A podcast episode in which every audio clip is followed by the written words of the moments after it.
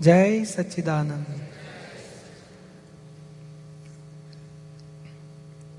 દાદા ભગવાનની ગુરુ પૂર્ણિમા આપણે ઉજવીશું.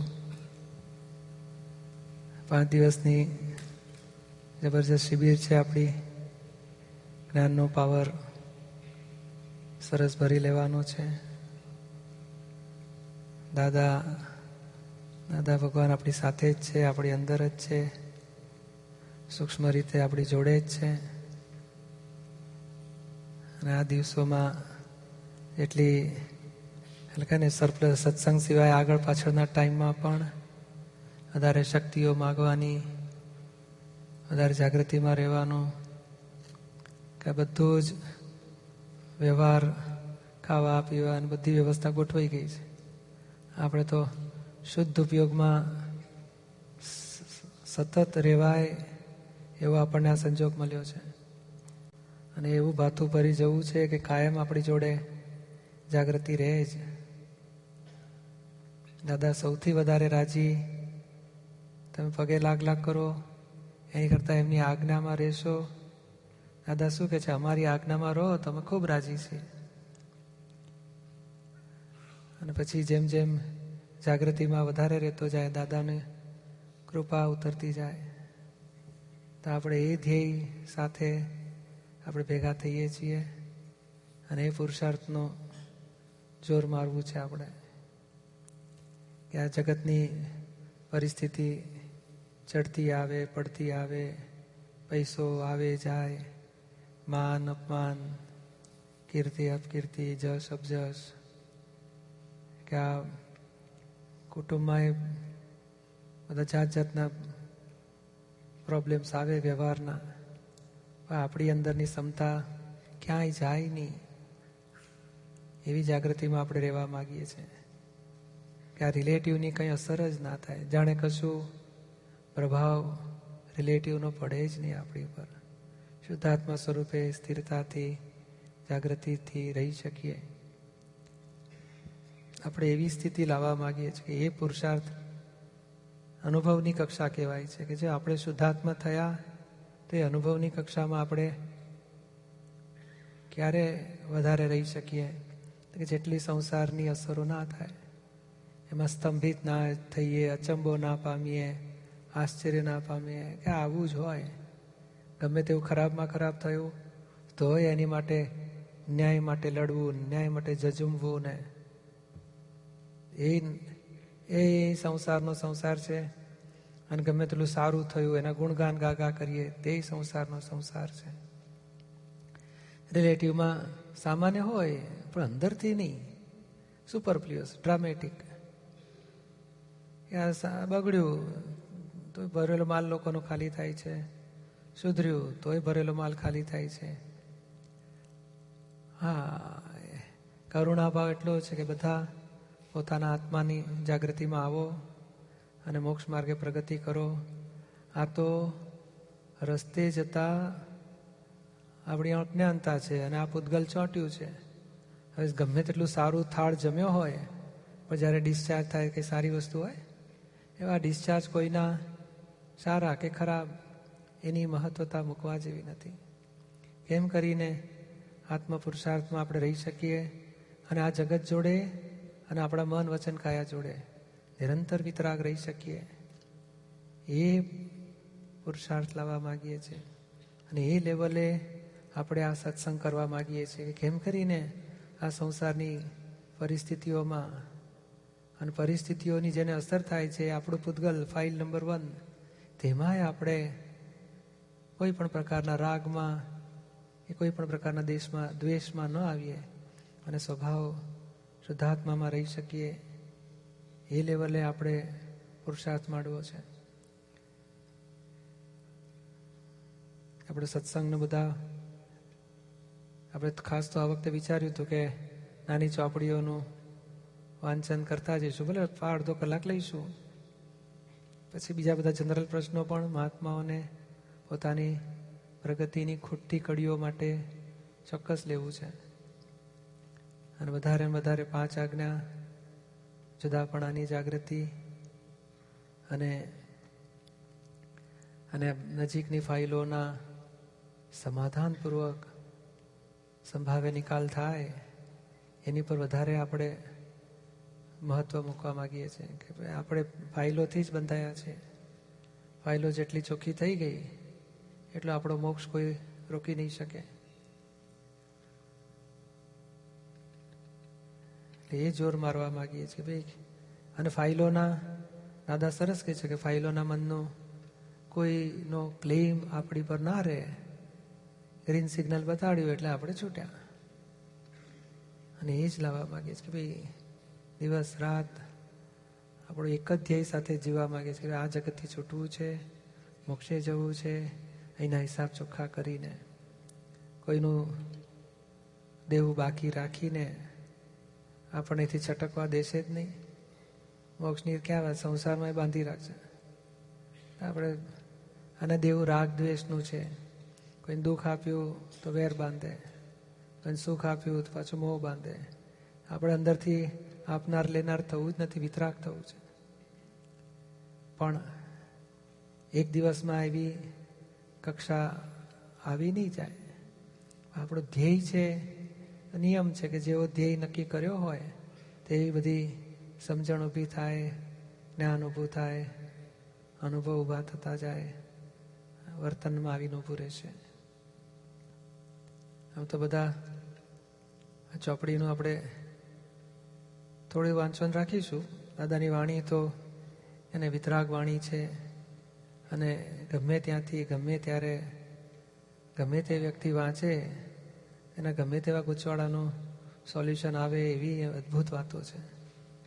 એવી જગ્યાએથી દાદા બોલ્યા છે કે ગમે તે લેવલવાળો માણસ ગમે ત્યારે વાંચે ને, તો પોતાને સ્વયં ક્રિયાકારી થઈને હિતકારી થઈ જાય.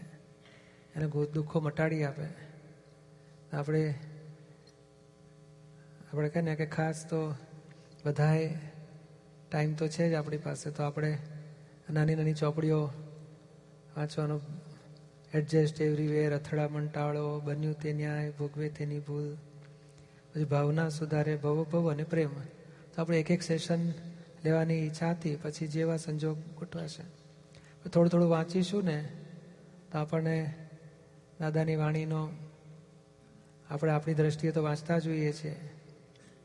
પણ આ વધારે સૂક્ષ્મતાએ સમજીને એવરી ડે પ્રેક્ટિકલ લાઈફમાં આપણને સમજમાં આવે એટલું નહીં, વર્તે એ લેવલે આપણે જવું છે. અને એક એક કિંમતી વાક્યો છે સૂત્રો જેવા.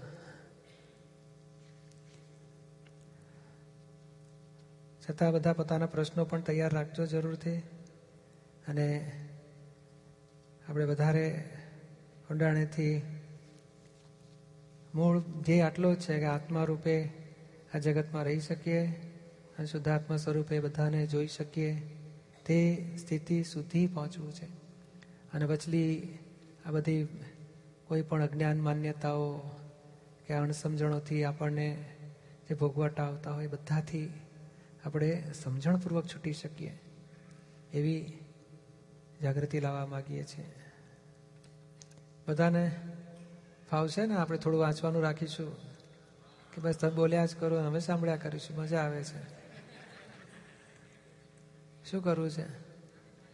જશુભાઈ કે વડીલ કહેવાય ને આપણા? થોડું થોડું વાંચીએ, કારણ દાદાની વાણી મારે તો એવી ઈચ્છા છે કે બધી ચોપડીઓ આપણે ધીમે ધીમે પસાર કરીએ વાંચીને. કારણ શું છે કે આ બધું રત્નો છે. કે છે એ તો બધા શું? એડજસ્ટ એરિયો તો બહારના લોકો માટે છે ને, આપણે તો દાદાના મહાત્મા, જ્ઞાની મહાત્મા. અને વાઈફ રોજ કહેતી વાત, કોઈ વાતમાં એડજસ્ટ થતા નથી કે રોજ કેવું પડે, તમે થોડું તો જ્ઞાન ગોઠવો. બોલો, હવે આપણે, એટલે આપણે આ ખરેખર એડજસ્ટ એવરીયરમાં એટલી બધી ચૌદમી આપતાણીના લેવલની વાતો છે. બોલો, આ એક એક અથડામણ ટાળોમાં ચૌદમી આપતાણીના, કેવળ જ્ઞાનના લેવલની વાતો છે.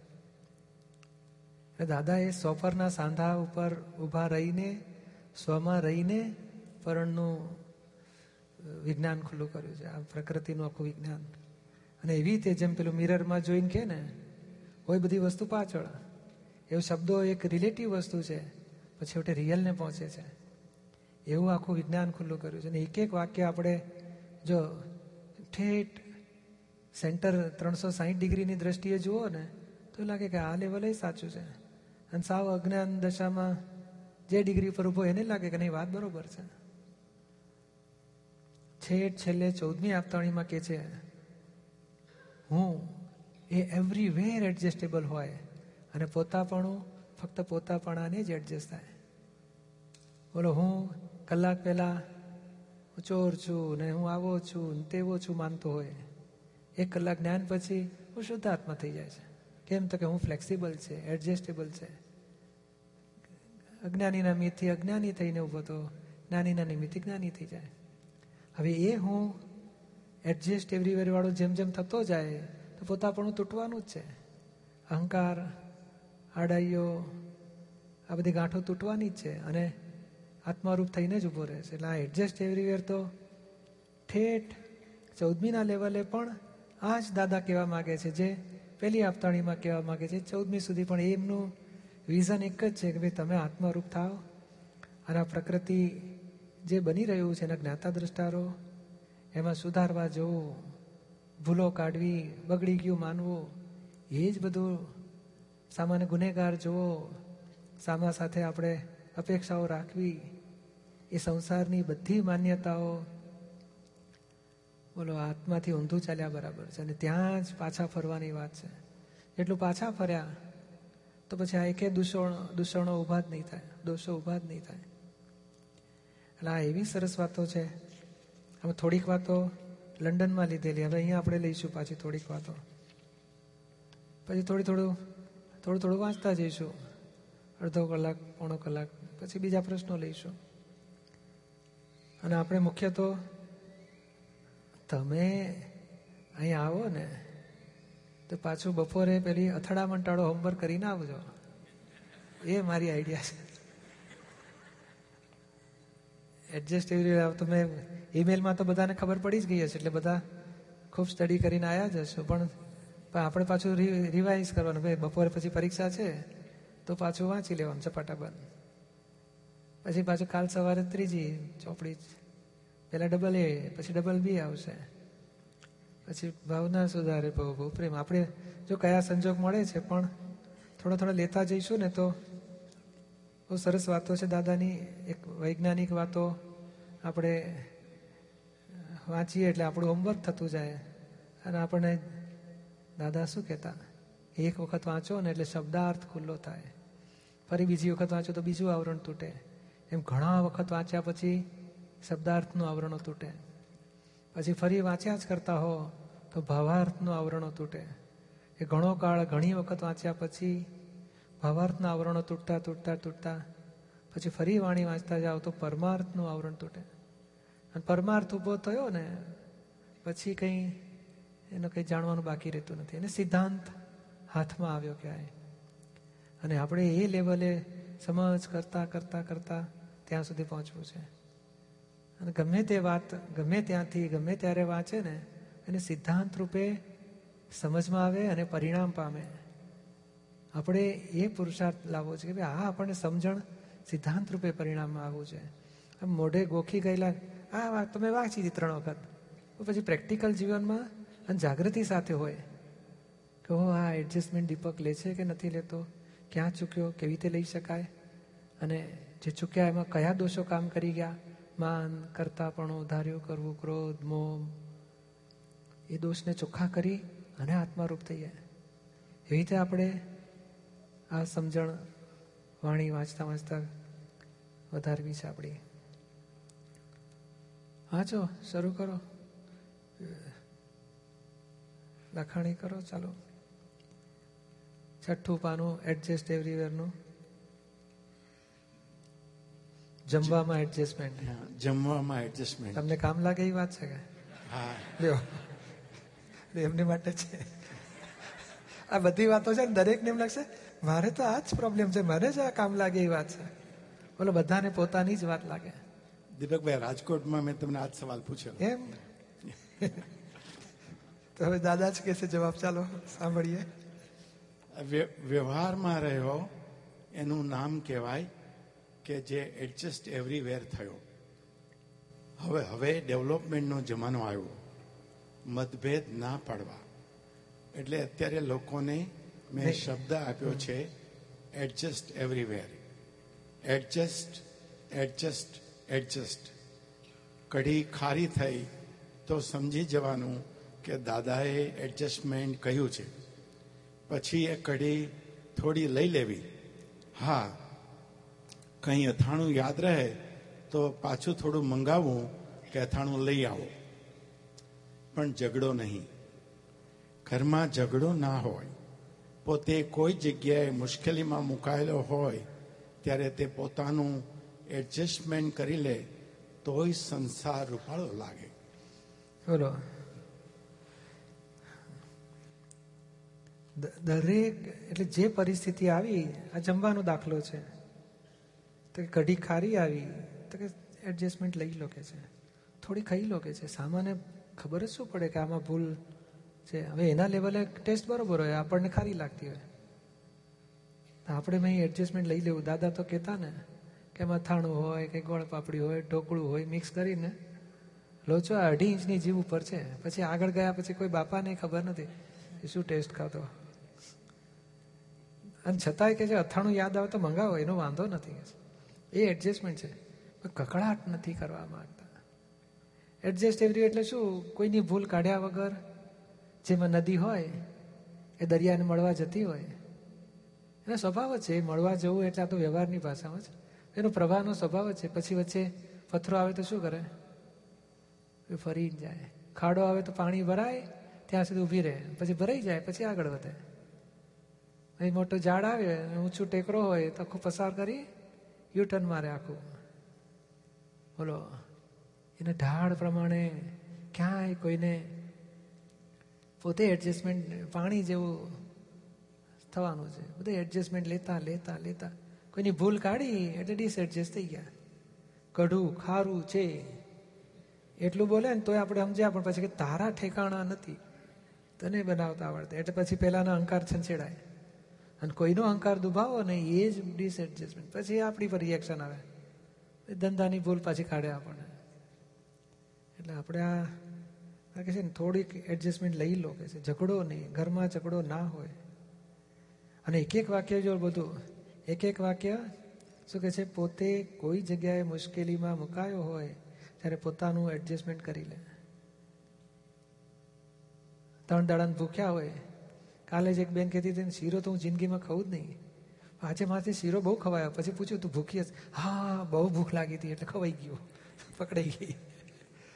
એટલે શું, આ વેરાયટી ક્યારે ભૂખ ના હોય ને, તો કે ભૂખ લાગે તો કછું ના શું છે. સૂકી રોટલી ચાલે ને સૂકો રોટલો ચાલે. ઊંઘ ઊંઘ આવતી હોય ને તૂટેલો ખાટે ચાલે પછી. અને ઊંઘ આવતી હોય ને તો તૂટેલો ખાટલો હોય ને તોય ભાઈ જલ્દી પડીને સુઈ જાઉં કે હા, થાક્યો. શરીર દુખે છે બધું. અને ભૂખ લાગી હોય ને તો સૂકો રોટલો મીઠો લાગે ને, કારણ પેટમાં લાઈ લાગે છે. આ તો ભાઈ પછી ચાળા છે ને, બીજાની ભૂલો કાઢવી. લોકો તો નથી મળતું, એની કરતાં કંઈક મળ્યું. શોધી કાઢો પોઝિટિવ ન ન ભાવે તોય નભાવો તારી જોડે જે કોઈ ડિસએડજસ્ટમેન્ટ થવા આવે, તેને તું એડજસ્ટ થઈ જા. રોજિંદા જીવનમાં જો સાસુ વહુને કે દેરાણી જેઠાણીને ડિસએડજસ્ટમેન્ટ થતું હોય તો જેને આ સંસાર કટ- કટમાળમાંથી છૂટવું હોય તેને એડજસ્ટ એડજસ્ટ થઈ જવું જ જોઈએ. બોલો, આ સિદ્ધાંત આ દાદાનો છે. હવે તમે કહો, મારે સાસુઓનો પ્રોબ્લેમ નથી, તો તમારે બીજું કંઈક હોય? ભાઈઓ ભાઈઓનો હોય કે કાકા ભત્રીજાનો હોય કે પાર્ટનરનો હોય કે ઓફિસમાં બે હોય? કોઈ પણ, આપણે કોઈ પણ વ્યક્તિ એમ નોટ નેસેસરી કે ભાઈ આ લોકોની જ વાત છે. તો બે વ્યક્તિ આપણી નજીકની કોઈ પણ વ્યવહારમાં આવેલી વ્યક્તિ સાથે આપણને એડજસ્ટમેન્ટ ન થતું હોય, તો આપણે દાદા કહે છે ને ડિસએડજસ્ટ થવા આવે, તું એડજસ્ટ થઈ જા.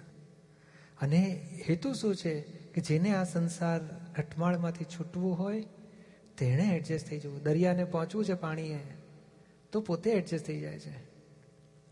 એટલે આ કે જેને સંસાર ઘટમાળમાંથી છૂટવું હોય, તેણે એડજસ્ટ થઈ જવું જોઈએ. આટલું જ વાક્ય આપણી માટે ધ્યેય સ્વરૂપે હોવું છે અને દિન રાત આ જાગૃતિમાં રહેવું છે કે મારે કોઈની ભૂલ કાઢીને આ સંસારમાં લબદાવવું નથી. એડજસ્ટમેન્ટ લઈને છૂટી જવું છે. પછી? ધણી ધણિયાણી માય જો એક ફાડ ફાડ કરતું હોય તો બીજાએ સાંધી લેવું. તો જ સંબંધ નભશે અને શાંતિ રહેશે. જેની એડજસ્ટમેન્ટ કરતા ન આવડે તેને લોક મેન્ટલ ગાંડો કહે છે. આ રિલેટિવ સતીમાં આગ્રહ, જકની જરાય જરૂર નથી. માણસ તો કોનું નામ એવરીવેર એડજસ્ટેબલ ચોરની સાથે એડજસ્ટ થઈ જવું જોઈએ. બોલો ઘણા હસબન્ડ વાઈફમાં પ્રોબ્લેમમાં પછી કે એની સાથે છૂટો થઈ જવું નામ પણ આપણે જેટલું એડજસ્ટ થતા જઈએ છીએ ને, એમાં આપણા શિંગડાઓ, અહંકારના તૂટીને ભસ્મીભૂત થઈ જાય છે. આપણો જ નહીં, પેલું હોય છે ને ટમ્બલિંગ બેરલ નથી કહેતા? એ તો મિકેનિકલ એન્જિનિયરિંગનો વાત છે. આ કાસ્ટ આયન હોય ને, નાના નાના આવડી આવડી નાની નાની વસ્તુ બનાવી હોય, તે લોકો શું કરે? મોલ્ડિંગ કરે. પેટર્ન બનાવે, પછી એને બોલ્ડિંગ કરે અને પછી ગરમ ગરમ મેટલ પેલું એક, પેલું એ હોય એનું. પેટર્ન બનાવેલું હોય જેમાં. પેલું સેન્ડ બનાવીને પછી એમાં અમુક આકારનું હોય, એમાં પછી રેડે. તો વધારાની હવા નીકળી જવા માટે બીજું કાણું પાડેલું હોય. નાના નાના કાસ્ટિંગ બની જાય એને રાઇઝર કહેવાય, નાના રનર કહેવાય. એટલે બે શિંગડા હોય દરેક કાસ્ટિંગને પછી શું, માટી ખસેડી નાખે એટલે પેલા છૂટું પડે. માટીનું એટલું ચોંટી ગયેલું હોય રેતી સાથે પેલું ગરમ ગરમ મેટલ એટલે સાફ કરવી પડે. પછી શું થાય? એ લોકો શું કરે? પચાસ કે સો પીસને એક પેલો, એક વેસલ હોય ડ્રમ હોય, એની અંદર એંગલો ચોંટાડેલી હોય અને પછી એમાં નાખે ઉપર ચોરસ ઓપનિંગ હોય. ખોલીને ઢાંકણાથી નાખે પચાસ ટુકડાના હાથે. પછી એને સિક્સટીન આરપીએમ કે ટેન આરપીએમ કે એવું કંઈક પચીસ આરપીએમથી ફેરવે. એટલે પેલું ગિયરને બધું સેટિંગ હોય એટલે પેલો, પેલા અંદર એંગલ હોય એટલે પેલું ઊંચકાય, પટકાય ઊંચકાય, પટકાય. અને પાછું અંદર અંદર ટકરાય. તો બે શિંગડા એવા અંદર અંદર ટકરાય તો એક જબરું હોય ને, એ બધાને તોડતું જ હોય. હા એવા પાંચ દસ જબરા હોય કારણ ગરમ ગરમ મેટલમાં છે ને ટાઈમ ડિફરન્સ થાય કે પ્રમાણ ડિફરન્સ થાય ને, તો અમુક હાર્ડ બની ગયું હોય બિચારું. એ પોતે જાણી જોઈને કરતું નથી હાર્ડ નેસ પોતાની. એ કુદરતી બની ગયું હોય. પછી પેલા એ હાર્ડને પછી શું થાય? પચાસમાં પેલું ફેરાય, એક કલાકની સાયકલ હોય. પછી બરોબર બધું, પછી કલાક પછી ખાલી કરે ને. તો એમાં પેલા છ આવા હાર્ડ હોય ને, તે બાજુમાં પડી રહ્યા. એ આવા ને એવા જ કડક હોય. બીજા બધા શિંગડા, તૂટી, બુઠ્ઠા થઈ ગયા હોય. એટલે એ બધાને ચુમ્માલીસને બાજુ મૂકે અને છ ને પેલા બાજુ મૂકી દે. પછી બીજી સાયકલ કરે. તો એમ કરતા કરતા દરેકમાં ત્રણ હોય, પાંચ હોય, આઠ હોય, દસ હોય, એવા હાર્ડ કાસ્ટિંગવાળા જુદા પડે. પછી એને ભેગા કરે. અને છ સાત સાયકલ પતે ને એટલે પછી રાત્રે આઠ કલાકમાં મૂકી અને જતો રહે. બધા હાર્ડને ભેગા કરે, હા. બધા હાર્ડ હોય. અને પછી હાર્ડમાં પાછું કોક સોફ્ટ હોય ને, એ બિચારો છોલાઈ છોલાઈ છોલાઈ આઠ કલાક સુધી છોલે ને ત્યારે માંડ માંડ થોડો છોલાયો હોય. પછી રીંગણા તૂટી ગયા હોય, એમાં એમાં સિત્તેર એંસી હોય, એમાં પાછા વીસેક એવા જબરા હોય કે ગળે જ નહીં. એટલે પછી એને બાજુ મૂકી દે. એ પછી બીજી સાયકલમાં શું કરે, ગરમ પેલી ભઠ્ઠી બની હોય ને એમાં નાખે એને બરોબર. ઓગળીને પછી બીજું મિક્સર કરીને પછી સોફ્ટ બનાવે ને એવા આપણે આ ઘરમાં આ કળિયુગ એટલે શું? પહેલો આરામ ચડામણ થઈ ગયું, બીજા આરામ ચડામણ થઈ ગયું, ત્રીજા, ચોથા, પાંચમા આરામ આપણે આવ્યા છીએ. તે બધા હાર્ડ કાસ્ટિંગ ભેગા થઈને જબરા હોય એકબીજાની ભૂલો કાઢે, એકબીજાની શીંગડા તોડે. કરતા કરતા કરતા કેટલાક કૂચો થઈ જાય બિચારાને બહુ દુઃખ આપે છે આ લોકો, પણ કોઈ દુઃખ આપતું જ નથી. એ પેલા હાર્ડ કાસ્ટિંગ ને સોફ્ટ સોફ્ટ શિંગડા તૂટી જાય છે ને, શિંગડા તૂટે લાય તો બહુ બળે. બળે ને કે છે? અને પછી એનો વહેલો મોક્ષ થાય, હા, જે સોફ્ટ હોય એનો વહેલો મોક્ષ થઈ જાય. હાર્ડ ને થોડું ચક્કર વધારે, બે ચાર સાયકલ વધારે ફેરવે એને. એને શિંગડા તૂટી જાય ને પછી મોક્ષે લાયક થઈ જાય. એટલે દાદા પાસે આવ્યા ને બધા સોફ્ટ કહેવાય એમ. એટલે હાર્ડેસ્ટમાંથી હાર્ડર હોય ને હાર્ડ હોય ને એ બધા સોફ્ટ કહેવાય હાર્ડેસ્ટની સામે. આવી ગયા છે. હવે અંદર અંદર શિંગડા તૂટી ના હોય તો ધણી તોડી આપે, થોડો ધણીને વાઈફ તોડી આપે, બેને. એવું જબરાય તો છોકરા એ લોકોને સિંગડા તોડી આપે. ને તો આપણા મહાત્મા પછી સિમંદર સિટી ભેગા થાય. ને તો એક બાજુમાં રૂમમાં જ ભેગા થાય. બસ તમે મારી જોડે તો શું થાય? મને આ લોકો તમારી જોડે ભેગા થાય. એ સિંગડા તોડી તોડી તોડી ચોખ્ખા ચટ થઈ જશે. એટલે એ કહે ને કે આ ધણી ભાઈ બધું બધું સિંગડા તોડે છે આપણે ઉપકારમાં ના, આપણે ભાગી જઈએ ને તો ના ચાલે. પાછું સિંગડા લઈને ભાગી જઈશું. તો પછી કોણ તોડશે? એટલે આપણે ટોળામાં રહેવાનું, શિંગડા તૂટવા દેવાના, શુદ્ધાત્મામાં રહેવાનું. કોઈના સિંગડા તોડી તોડાઈ ગયા હોય આપણાથી તો ખૂબ માફીઓ માગવાની. કારણ એનું એટલું સોફ્ટ હોય ને, તો આપણે ફૂંક મારતા પહેલાં તૂટી જાય. અને પછી કે તમે મારું શીંગડું તોડ્યું, તો આપણે કબૂલ કરવું પડે. કે વાત તો સાચી છે, આપણાથી દુઃખ થયું. પણ શું થાય? જમરું હોય આપણું. આપણને કોક જબરો લાગતો હોય ત્યારે આપણી માટે, આપણે કોકની માટે જબરા હોઈએ. એમ કરતા કરતા મોક્ષે જશે આપણી સ્ટીમર.